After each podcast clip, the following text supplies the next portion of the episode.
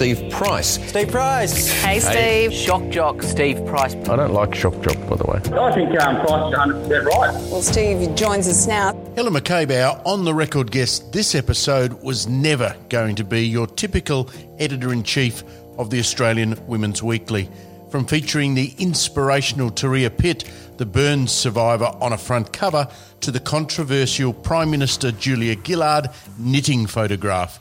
Hers has to be an extraordinary media career. Thank you so much. Now, this is spooky. I can't remember the last time that I went out and bought the Women's Weekly at a supermarket, right? So I did that this morning, knowing that I was going to have a chat with you. It's Mhm. the October edition. It Mhm. cost me $7.50. And guess who's on the cover? Well, I think it's Turia Pitt. You think right. It is Turia Pitt. Now, isn't that unusual? Because it, it- doing some research on you this morning, I discovered, of course, that in 2014, in July 2014, so six and a bit years ago, you put Turia Pitt on the cover of the Women's Weekly. Yeah, it's funny you should mention it because I was chatting to Bryce Corbett this morning, uh, and he told me that she was on the cover, and he went on, he worked with me on that cover, and then he went on to write one of her books, and she's got a new book coming out. So that's how I know that. Yeah, it was. Oh, there's many things I could say about this. It's really interesting to watch the trend now uh, to do what I call ordinary people or ordinary stroke celebrities. Uh, they're not they're not uh, famous because they were an actor or a model or went into that usual uh, fame route, but became celebrities unwittingly uh, and normal people on the covers. And there's nothing normal about Turia, uh, and I can talk about her for quite some time, but it is now quite acceptable. I noticed Vogue UK, I think, put a frontline health worker, like a everyday frontline. She was about 35. She was in her in her nurse's outfit uh, on the cover, and I was just standing in the in the newsagent, just staring at that. And that was the sort of stuff I was talking about back Mm. then, because the celebrity world had uh, changed so much, and people were bored with it. They were bored with the same covers, and so the challenge when I was editor of Women's Weekly was to try and find that spark, that that surprising cover, and none was more surprising than than Turia Pitt. Well, she's on the cover this time because she's talking about being a mum and, and how it's changed her life. But if you go back, I mean, six years is not that long ago. In 2014, you would think, well, what would that be such a surprising decision given the inspirational story that Turia is? I mean, of course, she survived tho- those dreadful burns when she was running in that ultra marathon.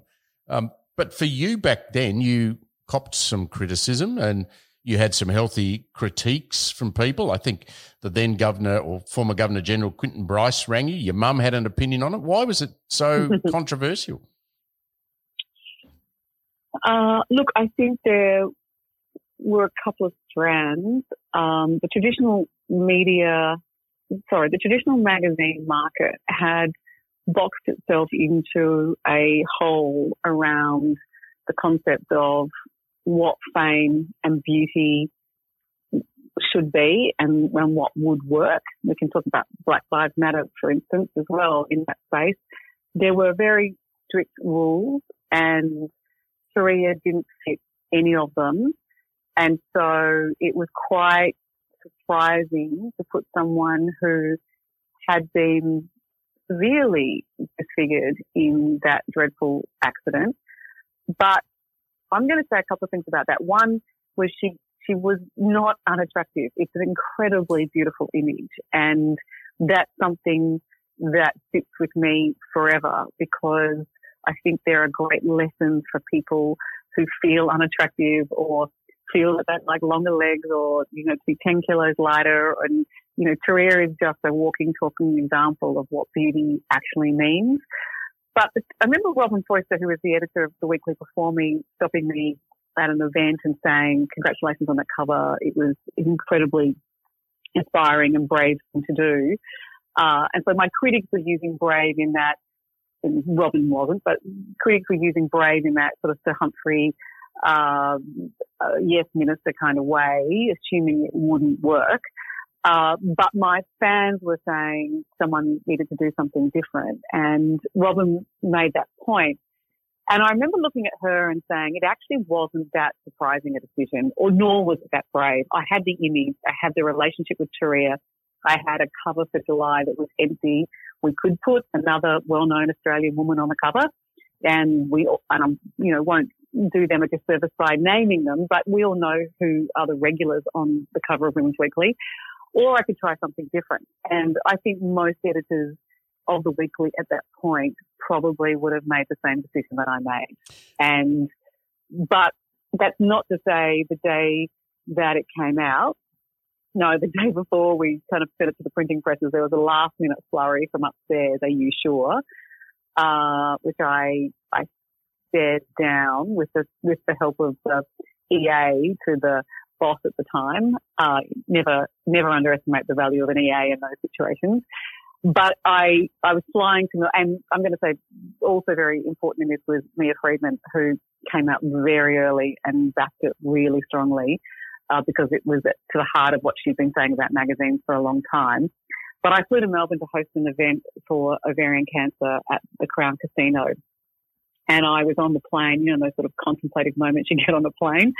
And I just thought, oh, if this doesn't work, people are really going to be paying for blood over it. And I got off the plane and the CEO, who was a lovely bloke by the name of Matt Stanton, rang me and said, I'm ringing to tell you that the numbers are up. Now, when the numbers are up, uh, in, what happens the if first, the numbers were down? Would he be of such a lovely you know, bloke then? Uh, well, you know, he he was actually he would he did me the whole way through on some of the more um, controversial decisions that I made, but and he also understood they had to try things different. You had to do different, different things. You know, you just we had to keep testing the the, the market, but uh, as did the Bauers, by the way. But I um, but I was more worried about Turia. Like she'd just gone into an operation that night when the magazine was coming out and it started to leak out. People, you know, the news agents had started to see the cover, etc. And um, she'd just gone into another bout of surgery. I, I forget the number, you know, surgery number 30 or something. And um, I really felt for her. Like, if, it, if the numbers had been poor, imagine, imagine having to be center of attention for nobody wanting to read your story or look at you. Um, and that I felt enormous responsibility for that. And there was an incorrect report in one of the newspapers. And one of the few times I've reached out to an editor to say that story's wrong. I think it's the only time I really reached out. It was on that and they corrected it. So, uh, but it was a, it was a great sale and a great result. And it's interesting to see it, you know, all these years later and she's on the cover again.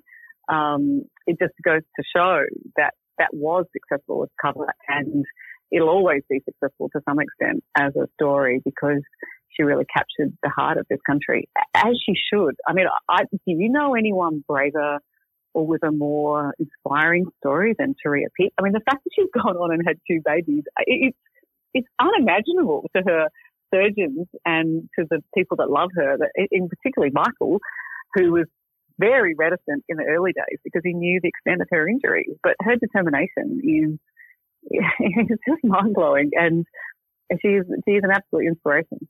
She is an inspiration. Uh, was it hard to convince her to do it? Well, you know, here's the other thing. No, her the, the, the reason why she's had two babies, run those extreme marathons, you know, where you run for 48 hours, the ones that Tony Abbott does, is because she sees the world from a completely different perspective from mere mortals. Uh, and she totally owned everything about her situation. And I, I remember the very first day I met her, we were doing a, a shoot and it turned out to be the shoot we used on the cover. We only had one frame of her, only the one, the one image because she wasn't the main focus of that story. She signed a, she signed a, a, uh, a contract with 60 Minutes and so she wasn't really allowed to do any other media, but, um, Tom Malone allowed her to do this particular thing. Uh, he was at, at, that point the the the um, executive producer of 60 Minutes, so I was always grateful to Tom for that. And she came to the shoot, and by the time I got there, she was in the makeup chair, and sitting next to her is Jennifer Hawkins.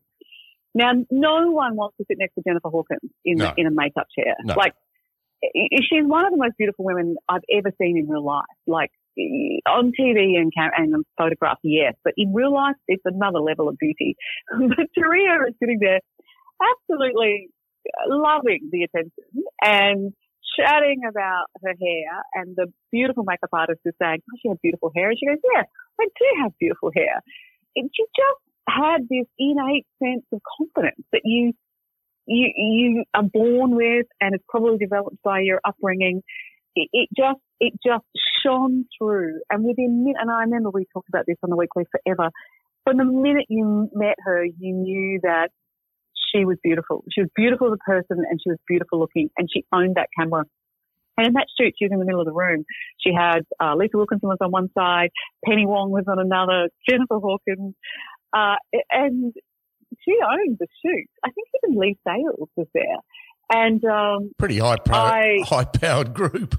Yeah, it was a very, it was a, yeah, it was a big um, scholarship program that we were, uh, we'd launched and were running, and and Turia just, and she'd been off to a school. She came from the shoot from a school, and she'd been given, you know, been given a, a talk to kids, and you know, again, imagine walking. She only recently revealed her face to the, you know, to the nation when she unmasked with the compression mask that she wore for probably a year or more. Uh, and, you know, then she's giving talks to school kids. The, the confidence and the innate sense of self-worth that she carries is phenomenal. And whenever I would go into meetings with beauty clients, I would always kind of have her in my mind that beauty is not about, you know, it's all very cliched, but I hope I'm sounding more relevant than that, that it really, there really is something about carrying yourself with confidence and believing in yourself and not being, not allowing yourself to become a victim to the modern world that says tall, wrinkle free, uh, long hair, white skin, all of those things. Uh, they're it's a very outdated model of beauty.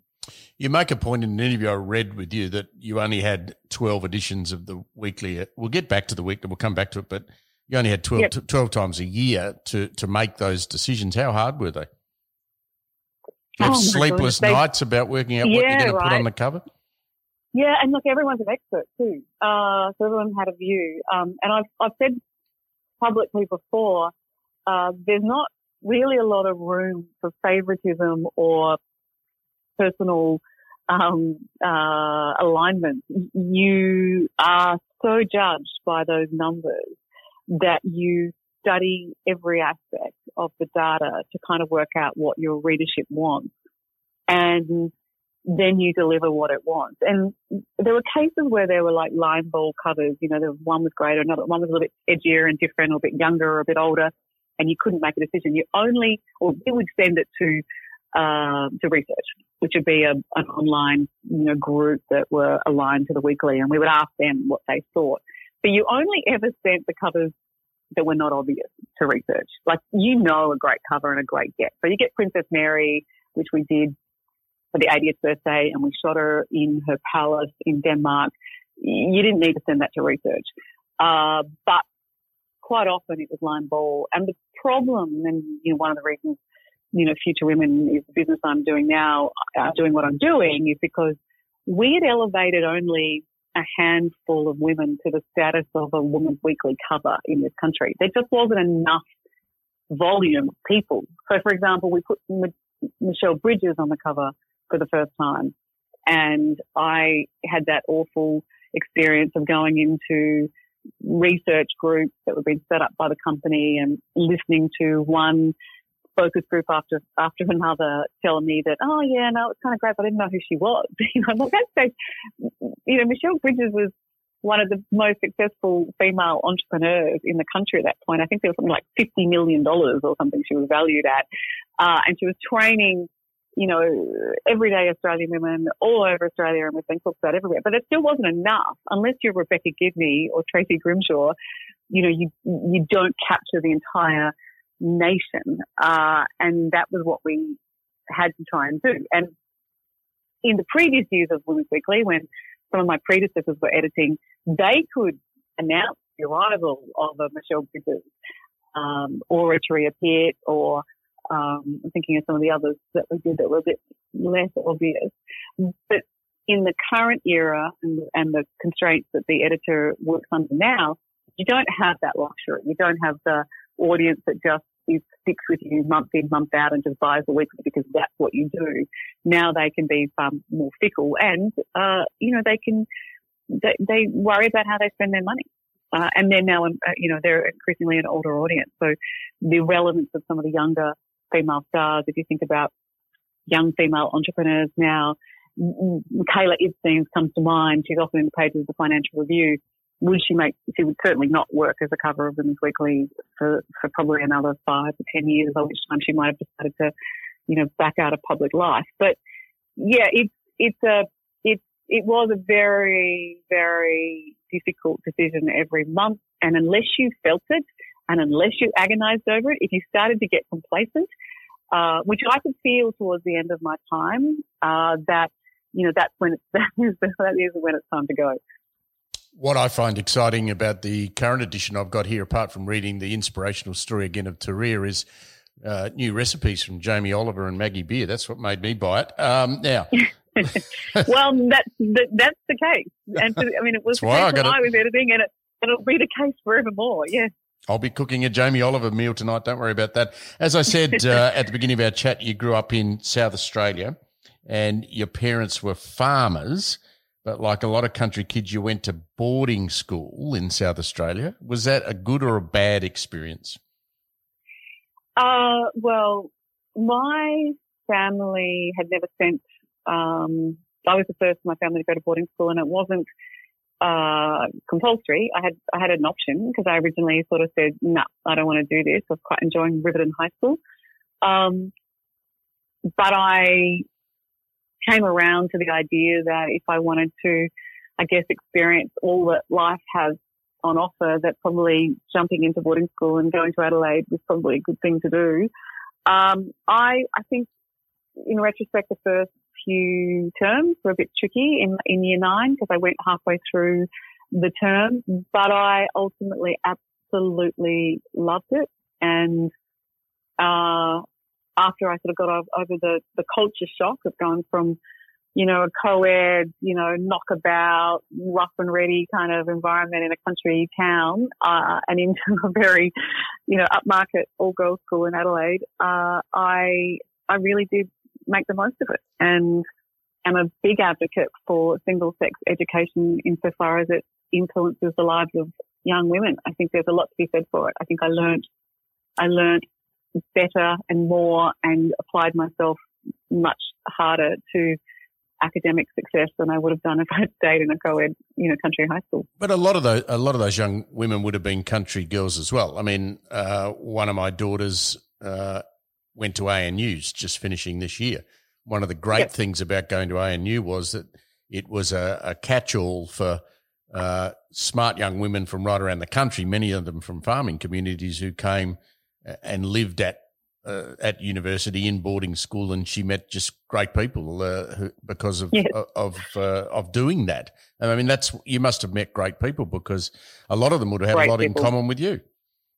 Great people, and you know, to this day, someone sent me a note. I've been working with this um, production company in Melbourne called Fancy Films, doing our podcast. And Karen Nossels, the founder, and she me a message last week going, just discovered that you went to Loreto Marryatville. I went to Loreto Marryatville between these years and then I transferred to Normanhurst. And that happened to me um, pretty regularly. I have spoken at a few Loreto events um, for national things and extraordinary, you know, Kathryn Greiner and um, Sheila McGregor and um, the CEO of Core Logic, You know, all these people come out of the woodwork, and it, it is a it's not a really, I heard someone say, you can't really call it an old girls network. It doesn't quite have the same ring as an old boys network, but, but no, it is, no. but, it, but it is a supportive, uh, and there's a, there's an understanding. We were taught by the nuns, um, the Institute of Blessed, Blessed Virgin Mary. We all have enormous affection for that order and respect for them. There is no doubt that the feminism of the nuns has you know, implanted itself in my DNA. And um, and probably painfully for some people that have, you know, worked with me over the years, but it's led to what I'm doing now. So at all levels, both boarding school, I mean, there's nothing better than country kids, you know, love them. And I have my closest friend to this day is an artist in Adelaide. You would have met her through me on a few trips, um, at the Metropole Hotel, uh, there in Gouger Street. Uh, Sonia Peterson and, uh, she was a boarder with me and the other boarders, the McCarthy girls and, um, Anne Reid, you know, I can name them and they'll be friends forever. It's funny, isn't it? My mate Sam Newman, who went to Timbertop at Geelong Grammar, uh, who's now in his you know late seventies or mid seventies. Sorry, Sam, about yep. that age. Uh, he can still recite uh, from A to Z every boy who was at Timbertop in the year he went. Every one of them. it's a weird party. Yeah. Yeah, well, I mean, that really goes to Sam, right? And probably yeah. one of the nicest party tricks I've heard of having. Sorry, Sam. Yeah. I've never met you. Um, but I, I, I yeah, the, there are, I wanted one of the great, there's a girl who was an Olympic swimmer. Her name's Anna McVann. Uh, she, all her hopes of the country were on her at the LA Olympics and she was in my year at Loreto and she was like the, the center of the universe in Adelaide big family. And then she married farmer and moved to Clare. So I have these funny Christmases where I drive up to Clare and meet her four kids and her farmer husband, where she's sort of living the life I should have been leading. And I'm kind of living the Potts Point, you know, high socioeconomic, you know, massively densely populated uh, life that she, she had sort of been destined for. But we nevertheless, you know, she'll just ring, she'll be driving from Clare to Adelaide for my kids' sport and she'll just ring and it doesn't matter what's happened in either of our lives. Time is, you know, not a thing. It's just a great connection. So yeah, boarding schools have varying degrees of popularity and I know that there's you know, in some circles where I mentioned, I think people think I was a victim of child abuse, and that explains, that explains some of my, you know, drive or uh, work obsession, but it's not. It was it was just one of the best things that could have ever happened to me, and um, I'm incredibly grateful. And I've got nieces and nephews all through boarding schools uh, of Adelaide now, and they're having a similar experience. Although it's a lot nicer now than it was when we were there. Like we were, it was pretty strict when I was there. How shattering? I mean, I want to get onto your media career in a minute, in a sec, but how shattering was it for you as a, a Catholic, educated and and raised uh, Australian when the Catholic Church allegations about child sexual abuse came out. It must have been. Is it even harder for a Catholic to to to hear about yes. that stuff than a than, yes. than a non-Catholic? Yeah, I think it is. I think it is, and I've many many thoughts on this, and you know, I I can talk about it for quite a long time. Um, you know, I'm a massive supporter of the church, and uh, you'll you'll never get me being critical of it in a sense. But I found there, other than this area, um, because I, look, let me put it another way. It's very easy to overlook the tens of thousands of volunteers, often women, who keep churches, schools, nursing homes, homeless shelters, um, uh, women's shelters, um, soup kitchen, kitchens open uh, with the support of the Catholic Church. Uh, and so then no one else so wants to do that work, right? No one else wants to do that work. And uh, I think Julia Baird actually is really good at this in her book, you know, actually identifying the army of women that support these churches, whether it be Catholic or whatever. Uh, and, and it's almost expected that they'll do it.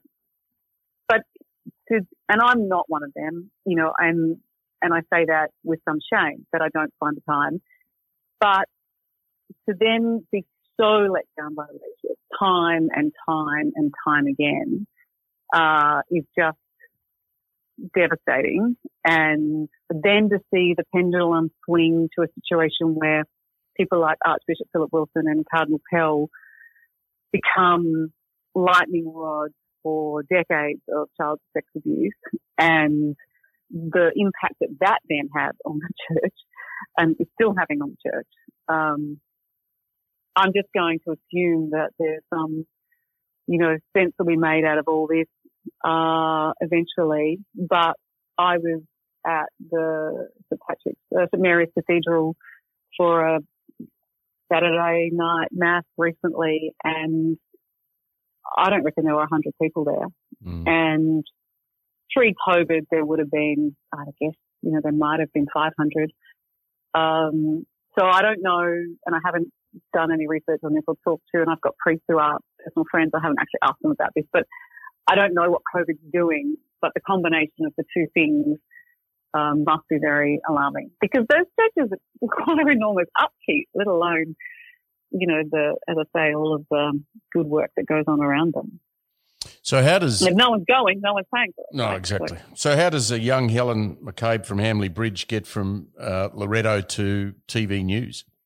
Uh, naively, I think if I knew what I knew now, I might be. I mean, I, I find Well, if you knew what you knew now, you might have stayed there and not not changed. not gone, not gone into straight in Hamley Bridge. well, the rest of my family is quite happily, and there's no COVID there either. So, Yeah, exactly. uh, look, I, um, oh, you know, it's pretty obvious as a as a as a 50 year old. I can see the trajectory quite obviously, but I went and did a journalism degree. I was super super keen to be a journalist. I just thought it was the most exciting thing ever, and was single minded about getting in, get in, and then of course, you know, the television networks take one or two people, uh, and I was, you know, pretty much central casting, blonde and straight. In, I mean, it wasn't quite this simple. I did lots of other bits and pieces, but you know, straight to Channel 7 and I was very interested in politics. So by the time I was 22, I was in Canberra covering politics.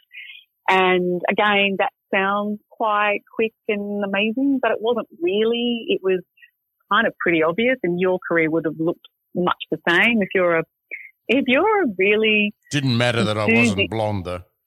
well, it, if you're a super enthusiastic person about life and curious about how everything works, and you think Canberra and politics is the most amazing thing, you do sort of stand out, and you're a little bit like putty in the hands of producers, bosses, and they know they can throw you at any kind of you know, hard assignment and you'll give it your all. And I've done that to, I can name the reporters that I did that to. Sharri Markson comes to mind immediately. So, um, I, I, I very quickly got to Canberra and I just absolutely thrived. I just loved the Canberra environment and Paul Keating was Prime Minister when I got there and, and then John Howard. And, uh, and it was just a very exciting way to, you know, have to spend your twenties. I mean, no nightclubs, um, not a very misspent youth. Uh, I worked very hard, but I, you know, I, I saw a lot and made incredible friendships and contacts in that period, which has also stood me in good stead.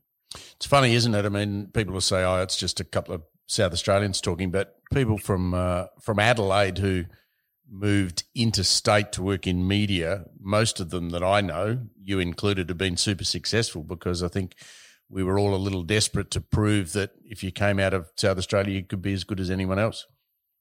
It's an, it is. A, people have asked me this a lot, and we can put, you know, the Phil Coorey, Annabelle Crabb, David Tempesty, um, Samantha Maiden, uh, I mean, Phil, um, David Koch, uh, uh, Michael Stutchbury, Clive Mathieson. It goes on and on and on. And those names to the people who aren't media junkies are all at the very top uh, of their profession. People ask me before what is about Adelaide that has done that. I do think that small town and our ambition to see out see the world outside of that small town is something. I think the one thing South Australians all have in common, particularly the journalism, is we love food and we love wine. You mentioned the long lunch, and we love the sociable nature of journalism. So I, I kind of feel that that always stood us in great stead. You know, we were I used to laugh about the Queenslanders. The Queenslanders would have a feed, and that'd be a 4X and a pie. But for South Australians, we'd have a great debate about which restaurant was going to, you know, be the best one to settle into for the day. And that meant that we were very good at making connections and often ferreting out a story. That's the only, that's the only, uh, theory I can give to the success of Australian, uh, of Adelaide journalists across Australia. But So, is Canberra where your um, skill at networking was developed? Do you think? I did a whole webinar for Future Women yesterday on networking, and I was asked about this. Well, you're, Uh, a, you're I a great networker. I mean, you know a Why lot do of you say that though? well, you know a lot of people, but the reason you're very good at it is that you're you keep in touch with people. That you you constantly talk to people that you know because you like talking to people and you and you want to keep in touch with them. But that that helps when you need some information, I mean, which is what Canberra journos had to do, I guess, right? I I think my friends would say I'm rubbish at keeping in touch with them. So I think maybe there's some truth in that in the sense I, I keep um, in touch with lots of people in a, a little bit. Um, but some of my close friends probably say I'm a bit rubbish at being able to be nailed down. I I don't know. I, I really the networking thing is hate the word. I feel like it, it diminishes the friendships that I have and the quality of the relationships. So I'm never really comfortable with it. I hate going to things where I feel like I'm being networked. I hate being given a business card. I've never had a business card that I've ever given to anybody or very rarely. Uh, so I think it is about the different trait of, of journalists and that is, I think, listening. I think listening to people and asking them stories about themselves is what I do. And if you listen to people, people like should tell you. You know, if they think you're if you're genuinely interested, they'll tell you their story. Yes, we get we can get back to the long lunch maybe. Um, so you ended up in Europe. That must have been. How did you get a European posting? You must have been very good in Canberra to get that. Ah, well, no, you you may remember this. I went from television. I got sacked as a television reporter, which I think is always very good to mention. Sacked. Uh, I got sacked, yes, because Stan Grant was, you know, clearly a very talented media performer, and the then TV bosses at Seven wanted to clean out the Canberra office and put Stan Grant in, and I was collateral damage. I think Stan and I've ever even talked about that, but no hard feelings. It was a good thing. Went off to Europe. I uh, went off to uh, Asia, came back into the job inside the newspapers at News Corp, which Ah. was where I should have probably always been. I wasn't really a natural television reporter. In fact, I was pretty rubbish as a television reporter. So Channel 7, Channel 7 were, were probably not far wrong. So I then um, took up Aboriginal Affairs, which I thoroughly enjoyed as a round. And from there, made a bit of noise on a few different stories. And they said, and I went to my boss and said, I really want to cover the Pauline Hanson campaign because an election campaign was coming up in 1998. And lovely Scott McKenzie said, yeah, I reckon we should do that. So News Corp group sent me on the road with Margo Kingston for eight weeks. And I travelled around Australia in that crazy election campaign, which has had books and documentaries and stuff written about it, one by Margo Kingston, uh, following the Hanson campaign to when she was moving um, into the lower house. Is that what she was Yeah. doing? No, into the Senate. So she's moving into the Well, Senate. she, she got elected- to the lower house, and uh, the Libs dumped her, and she became an independent. Then lost the seat, right? I think. And then she wanted to go into the upper house. That's right. In And she was Senate, at risk yep. of, uh, and it was a Beazley Howard. No, it wasn't Beazley Howard. Beazley Howard. And then she was at risk of being, um, was Beazley Howard? She was at risk of being the balanced power, which is funny in hindsight. And there was some concern around that because she had policies, you know, flat tax policies and her immigration policies and all that kind of stuff. But she was electric in regional Australia, like electric. And again, well, that was the big campaign where protests gathered uh, where, wherever Everywhere. she appeared. Right? They Yep. had to have federal police, and there was. Yep. It actually got quite uh, dangerous for her at Yep. various stages. That's correct. And there were only two reporters full time. Um, Gay Alcorn, uh, who I know just got a promotion today, uh, and uh, Christine Jackman and a couple of others came and went on the campaign, but Margo and I did the whole thing. And so I had some very memorable moments. I think I set myself some crazy target of, I don't know, maybe five or six front pages in the Daily Telegraph. I don't know whether I made that, but Col Allen was editor who of course went on to become the legendary New York New York Post editor. And one of them was um, forget policies. I've got great legs. That was the front page story of the um, It sounds like Col Allen. yeah, and it was. Um, I mean, it wasn't the highlight of my journalism career, but it it really. I was just on fire with breaking stories out of that campaign, and it meant that when the London posting came up, I was a pretty good shot at it, and um, ended up getting it, and then went off to London and did the same thing. So I've had a very tabloid, you know, journalistic career, as you know. So I'm never, you know, I'm never very, uh, you know, I, am not a media snob. I totally get the value of value of tabloid journalism from um, from the inside, and, and it is uh, it is a very intense career path. But it was wild, wild. I did some wild stuff in London. How'd you well. get on? How'd you get on with Pauline before we go to London?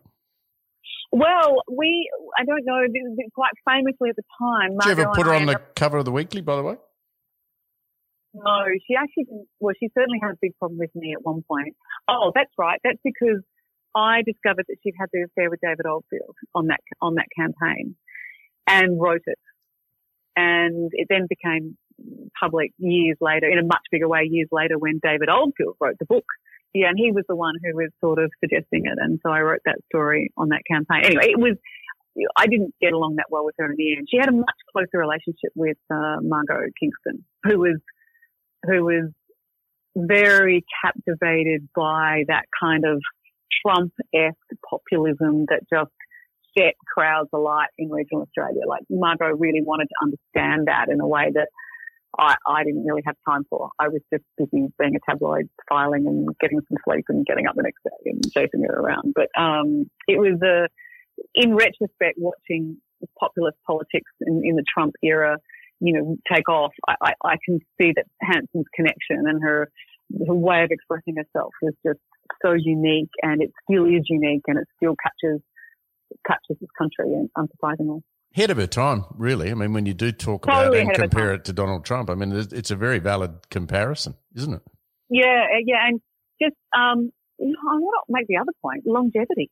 Like we we all thought she was a Bronwyn Bishop style, you know, will come and go, but she hasn't, and she still connects with um, Australians in a mm. way that no one else can. And there's something that about that that we should never dismiss. Yeah, I had an unusual sit down interview with her for the project at her house uh, uh, west of Brisbane uh, on a you know, bleedingly hot day. And I arrived there and she'd taken clearly she was she had someone that was cohabiting with her in the house, but all the pictures had been taken down. The the place had been wow. basically sterilized and we sat down and she only did it because she said she trusted me and she didn't trust anyone else on the project. They'd been pestering her, so she decided she'd do it with me. But it was an interesting, uh, an interesting chat. I mean, she has uh, dashed through your life a couple of times. Aside from that, that tour you did with her, because you know, infamously, you were deputy editor of the Sunday Telegraph oh, when yeah. uh, when our friend Neil Breen, who was editor at the time splashed with Pauline, or who he, a person he thought was Pauline Hanson, yeah. on page one. Now, I remember that clearly because I was writing a column for you for that paper. Mm. Um, and my phone rang on the morning of the Pauline Hanson story, and it was Neil Breen who said, Why haven't you called me about our exclusive on Pauline Hanson? and I said, Breeny, because I don't think it's her. Uh, mm. And there was a silence from Neil, and well, you can tell the story. You were in the middle of it all. How did that all happen? Oh, yeah. It's funny. I haven't talked about this for a long time. And there was a period like 10 years where I didn't talk about anything else. Um, it was a perfect storm, like all those stuff ups are. You know, it's not one thing that went wrong that day. Multiple things went wrong that day. Um, and I think everyone had a role in the mistake. Um, and Breeny did, yes, and Breeny's a very dear friend, did a lot to mitigate um, making that mistake. He he didn't do it in total isolation, uh, and he did he did sweat it, uh, and he did put reporters on it, and he did you know hammer them about it. Uh, but I think it's probably a, and we still don't really know any of that. That was just, yeah, surreal. But I think it's. Did you ever have any to, doubts that night? Yeah, that's a great question. I, it sort of happened in in in too fast for me. I mean, you got to remember you're producing a newspaper, and you know he's sort of on that story and looking after it. I was looking after other stories, uh, and we had some other big ones at the time. Hope this is right, but my recollection is that we were doing, it was not long after Godwin Grech and Sharri Markson was in Canberra and she was doing a ring around to see what support Malcolm Turnbull had on the backbench as leader. And I was pretty engrossed in that story. Um, and I, I, guess I, my failing is I never questioned. I, I never went in and said, hang on, is this really her? And how do you know? I, it was just sort of presented and I just let him and them do their job. I never got involved. And as a deputy, that is pretty bad as an excuse. Um, and I don't think it, certainly for the first 10 years after that, that's not something I I could have said. I think I can say that now with the benefit of considerable years and Breeny and I both having worn that decision. I mean, we both wore it. I was the only was the only thing anyone asked me about when I took over Women's Weekly. Um, uh, but I think it's really a, a, testament to how hard it is to be the editor of a Sunday newspaper. It's funny though, and, isn't it? When I look, that I would look at that and think that doesn't look like Pauline Hanson. Yeah, and some people did, right? Um, some people did, but certainly at the time, and this is this is what group think and momentum is such a damaging thing. And when you're putting your own things together, when you're leading anything, you've got to have people in your team that are prepared to say, I think you're wrong, right? You just have to have people say that to you. Uh, and you have to be prepared to hear it too. Uh, and certainly my failing at that time was I didn't I didn't think that I didn't think it wasn't her, and I I knew enough about her background and story to not automatically be suspicious. Like I I just didn't occur to me to be automatically suspicious. So no, I never I never I never questioned it, and I and I didn't really give it enough thought. That's really damning because I was his deputy, and I should have been able to say. Hey, can we just walk through this? So, people people listening to us, what was the actual story about? What was it? I mean, we all remember the about? we all remember the picture. Yeah. I can't remember what the actual story was. So she was, was, dressed like, think, provocatively or something, right? Yeah, it was just like eh, remember she was going into another election. She was running for the New South Wales state election or something. I think weirdly, and so there was some kind of again, this is really tenuous in retrospect. There was some kind of theory that, you know, it was relevant because of the New South Wales election or whatever poll she was running for at the time. You remember she ran for everything. Yes. Ran for everything all the time. I was quite critical a, of her just scooping up money that you get when you run as a candidate. Very lucrative thing to do, yes.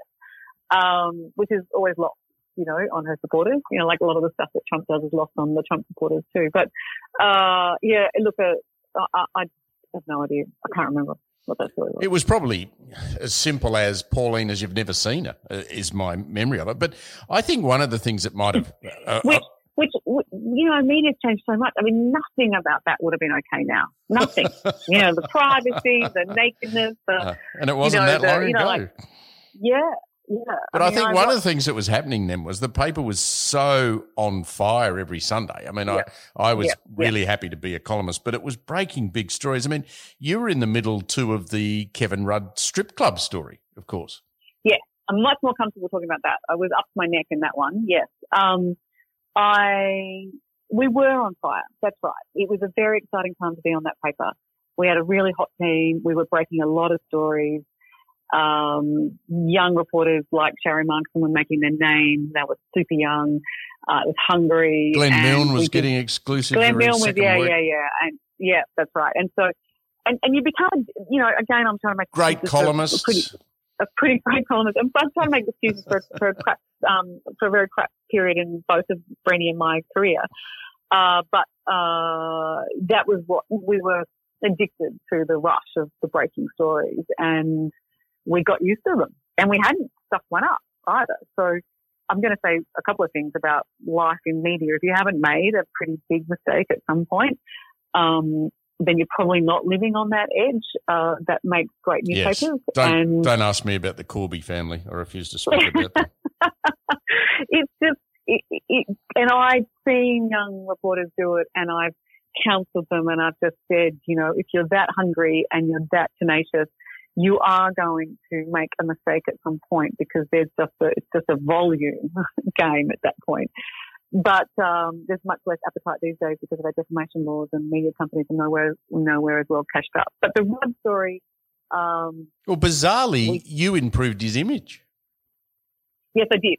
Yes, I take full responsibility for um, Kevin Rudd being elected in 2007.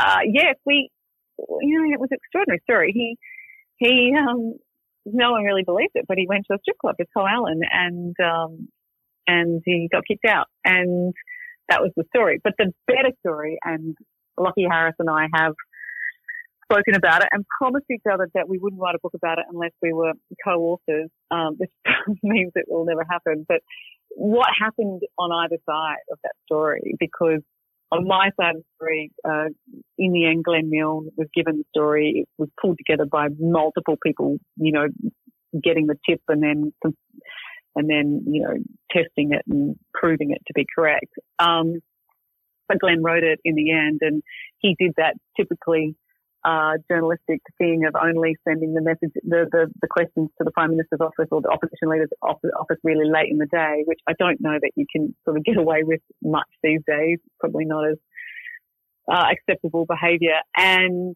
that's because Prime Minister's offices and opposition leader office smother everything and they will lie to smother. So, you know, you, you have to kind of use whatever tactics you've got in your kit bag. But we sent um, the questions to his office. It got to Lachlan Harris. Um, Who was his press sec? Who is his press sec and is a you know a, you know a brilliant strategic and political mind and was a, pretty young back then, but um, was nevertheless very talented. And we just sat and waited and you know didn't know what would happen. And then I, I was standing outside Breeny's office and the fax machine starts to whirl. Now this is in the days of fax machines. I hate sounding this old. But the fax machine starts the world and out comes, I think, like a two page statement or two pages, probably the second page is empty. But it, um, it essentially said that I was drunk and I didn't remember. I'm just reading it going, what is he just admitting to being drunk and going to a strip club and doesn't really remember what happened and then calling Therese to apologize? Like it was just this amazing. So he admitted it. But, I mean, he, he sends a fax saying, yeah, it happened. It happened. You're I expecting a fax to come out saying, I was never there and it wasn't me. Correct. Well, yeah, I thought we were going to get something much trickier than that. Um, now, whether Lockie knew then that it would be the best thing that ever happened to them, I, I'm sure. Oh, he- I doubt I'm sure that. he- I doubt that. I'm sure he'd try and get away with that. But I then went to a dinner party at uh, a friend's house and a bunch of Labor Party staffers, including, I think, from memory, the former chief of staff to Mark Latham, Simon Banks, and had the paper in my hand uh, with the front page, which I can't remember. I think I've got a copy of it here somewhere. And uh, they all just went, "Oh God, wow, that's fantastic!"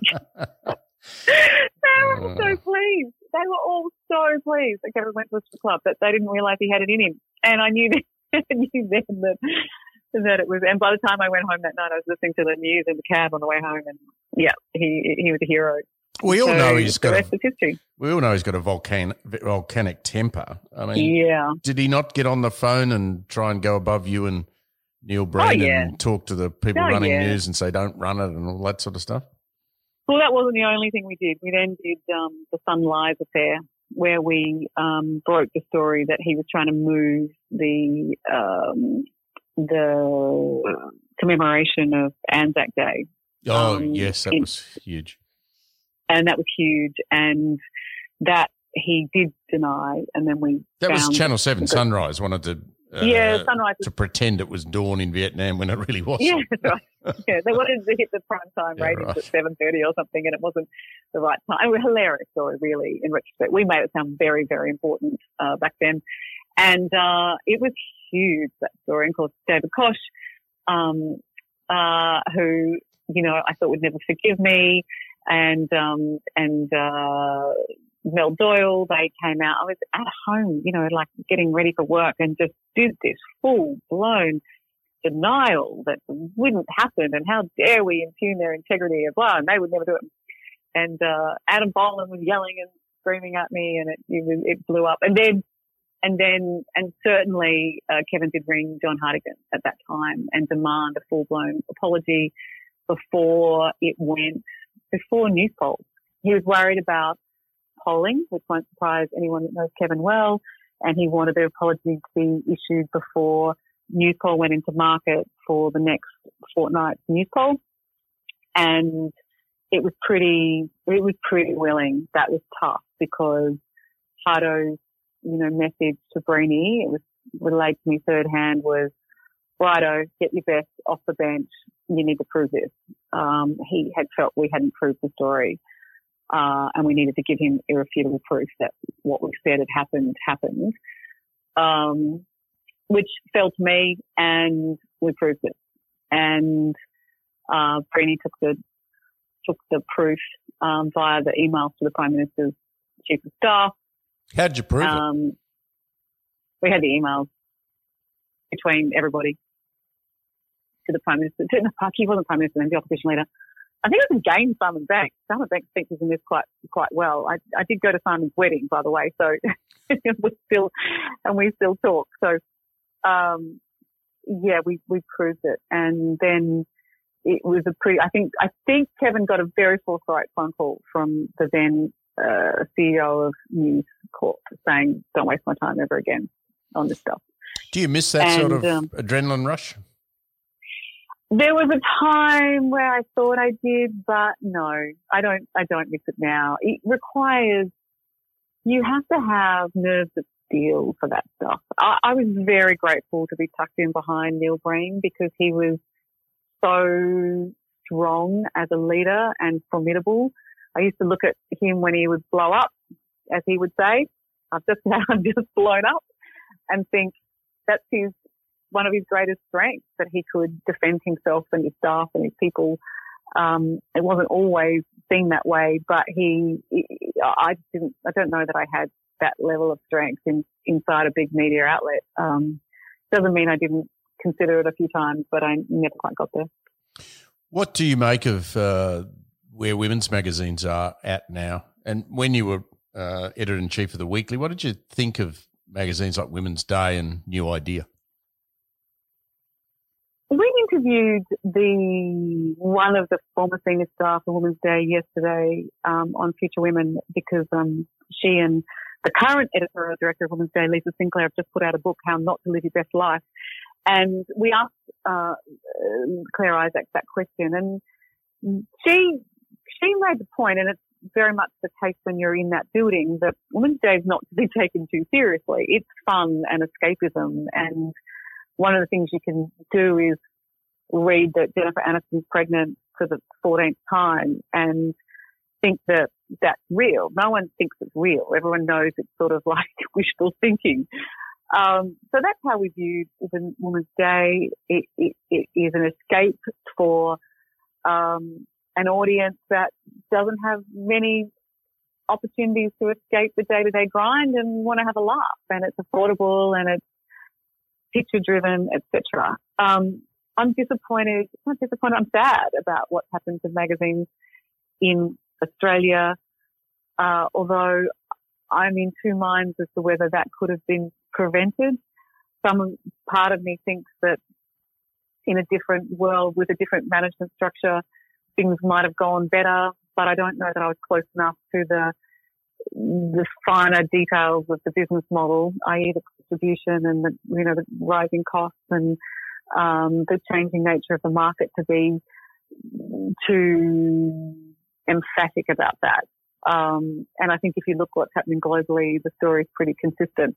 I don't know that print is completely over, uh, and I I hold out some hope that there will be some really interesting, exciting things in that space, particularly when you look at what's happening in book publishing. Uh, you know, that seems to be booming, and I know subscriptions in magazines are booming in COVID.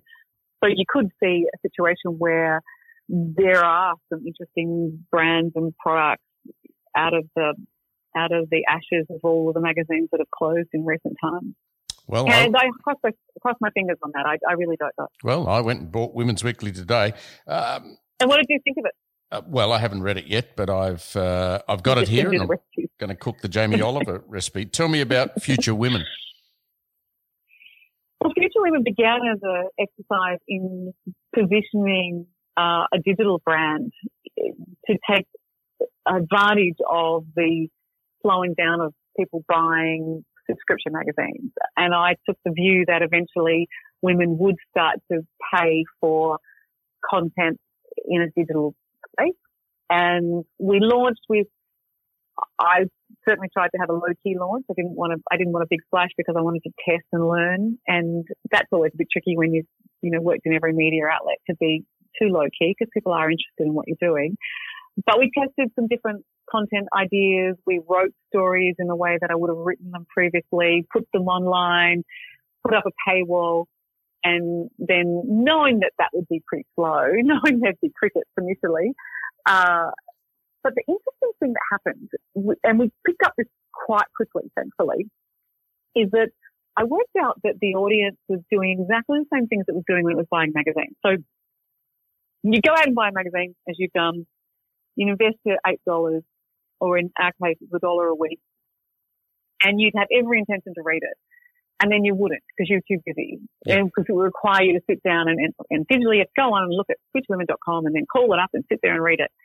People weren't doing it and they were feeling guilty about it. So they were paying to feel guilty about something. So it's not a really good equation and you're going to lose them pretty quickly. So we then went, right, well, that is, I'm not going to sit around watching that happen on magazines and then watch it happening in the digital space. So what is it that we can offer an audience that is relevant to their lives? And I think we've landed in a pretty good place and I think the market continues to shift. Um, there's a situation now we're seeing overseas where people are paying more for a newsletter that's relevant to their life than they're paying for their net, Netflix subscription. So we do newsletters, we do podcasts, we do um, a members only Facebook group where we do pretty much everyone. We interview. Last night we interviewed Katharine Murphy from the Guardian. Um, the week before we interviewed Nick Bryant um, from the BBC out of New York.